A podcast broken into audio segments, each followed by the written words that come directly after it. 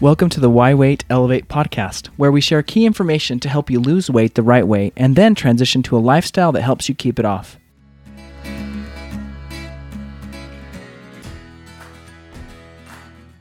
So, um, Kelsey is going to talk to us a little bit about some recommended changes in dietary guidelines. Who's for guidelines? Americans? For Who- Americans. But who made this decision? Mom and pop, the neighbor down the street. Obviously, they didn't listen Americans, like South Americans, Mexicans. um, so these um, are issued by the U.S. Department of Agriculture and the U.S. Department of Health and Human Services.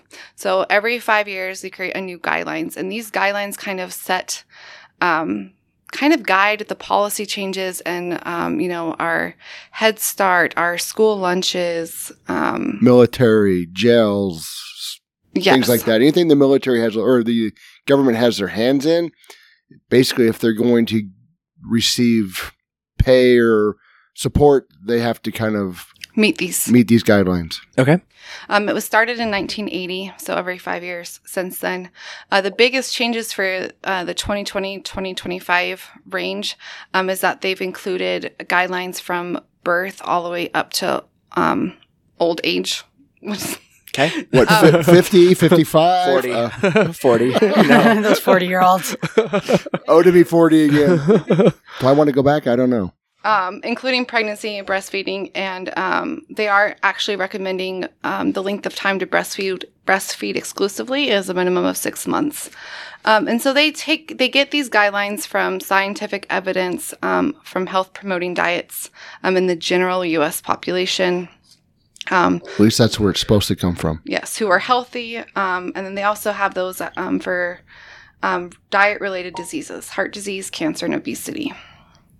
Um, There's a separate guideline for obesity. yes. So is that new? not for it was i don't know when that one started not just new from so it was previous Gotcha. um, four key recommendations limit added sugars to less than 10% of calories per day Can we lower that even more? But yes, I agree with that.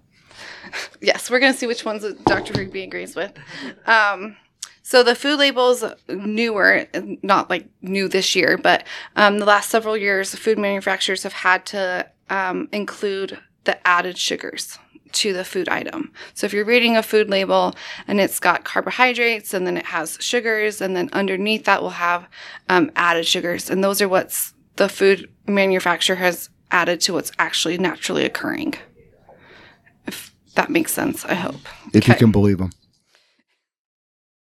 But they, it- it's a step in the right direction. So if you can try to avoid the ones that have a lot of added sugar to it, theoretically a step in the right direction. Um, limit saturated fat to less than 10% of calories per day. Dr. Rigby is uh, Giving us faces. Again, it's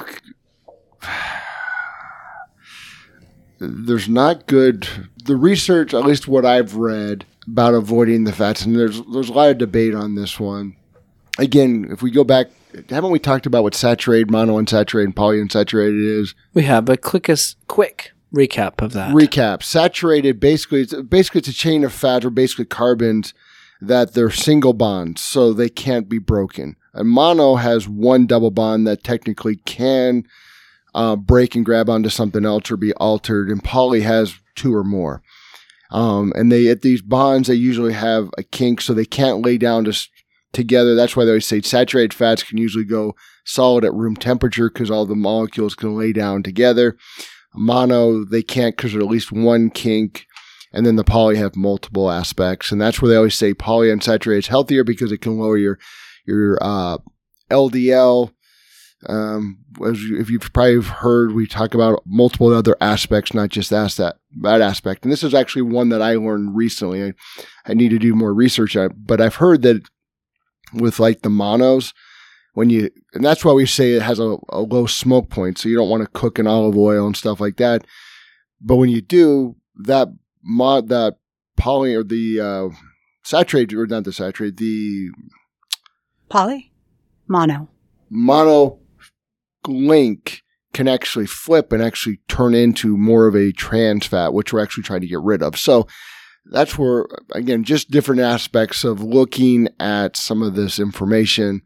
But if the saturated fat comes from an animal and you eat the whole animal, again, most of these fats, when they list it, is whatever's listed the most. There's everything has a combination of poly, mono, and saturated fat. So I still have a hard time or argue the saturated fat from lots of different aspects. I do think, though, if you're adding saturated fat with sugar, that's definitely something that you want to avoid. Again, I'm not arguing the sugar. We said What's the it. saturated fat? The saturated is going to be like ice cream, um, animal products would be your saturated. okay, like canola oil. That's That's a, that's a poly. that's a poly. Okay, Comes from corn. And that's actually being processed over and over and over from a grain okay, to get the oil.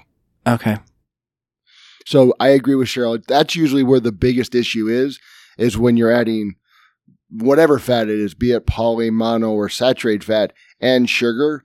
That's your usually biggest problem. If you have one, the fat without the sugar or less sugar with no fat, you're usually going to deal with it a lot better or handle it a lot better. Okay. Thank you. I'll stop rambling. Back to Kelsey. All right. The third recommendation is limiting sodium intake to less than 2,300 milligrams per day, um, or even less if you're younger than 14. He's having a conniption fit over Yeah. here. I know. he didn't like that one either. because the research on those things, and it's, I know it's a long standing understanding of, or at least that's what we've been taught, is we need to avoid salts and sodium chloride being the most common one. The problem is going back to the salt or going back to the sugar. If we're limiting the sugar, we're now theoretically, it's a lot more complex than this, but we're lowering your insulin level.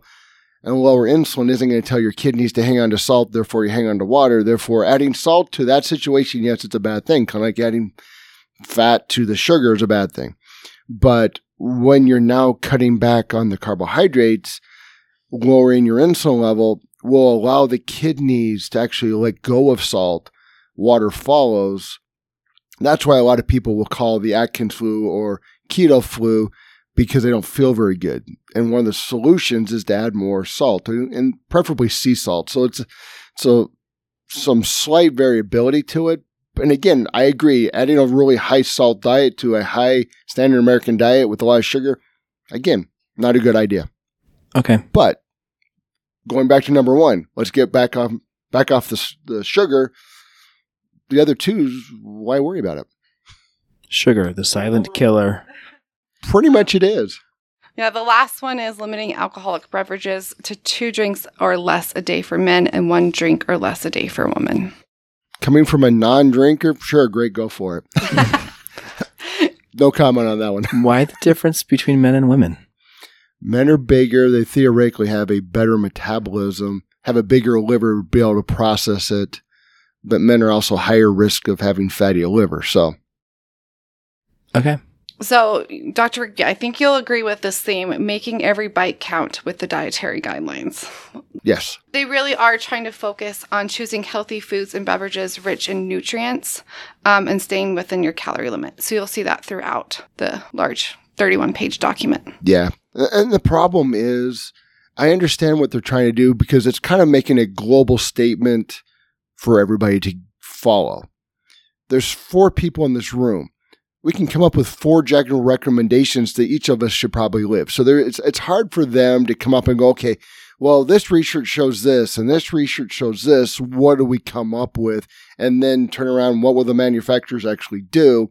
So they're in a bad situation or a hard situation to be in. Don't get me wrong, but that's where having these guidelines is. Why are we even having them? Why are we having the government make, making some of these decisions for us?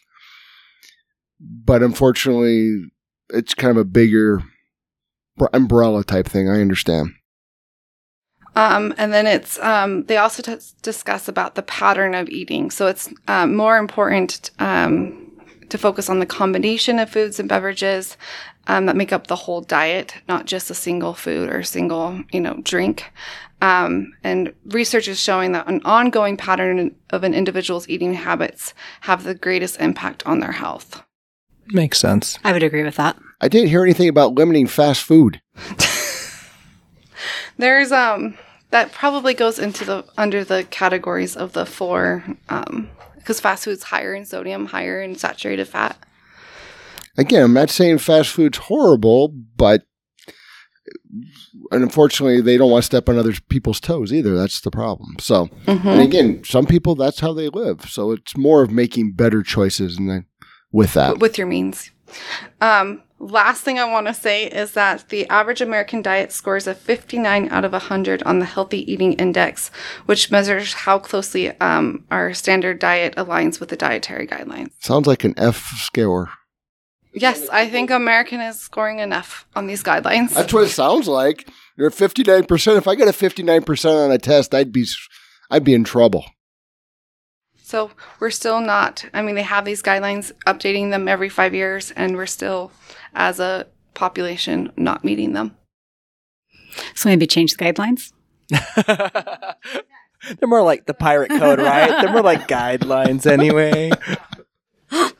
Again, basically use it, kind of go back to what we've always talked about. Experiment on what works for you, make better choices. Again, what's your health risk? And go start with there. That's the problem. Is they're f- making general guidelines, but everybody's got different metabolic problems. Yeah. And I mean, even in the US, we still have food insecurity and food deserts. And so, um, it can, we can go in a very big spiral, but, um, make those choices of by what, what's available to you Yes. And eat when you're hungry. and be okay not eating. Fasting's okay. Yes, it is. We do it every night. Thanks for joining us on the Why Wait Elevate podcast. We want to hear what you think about this podcast and encourage you to continue the discussion in our Facebook group, the Why Wait Elevate community. Also, if you found this episode to be helpful, can you share it with your friends that would appreciate listening to it? And if you found our podcast to be helpful, we would love it if you would leave us a review. It helps others hear about our podcast, and we really want to help as many people as we can.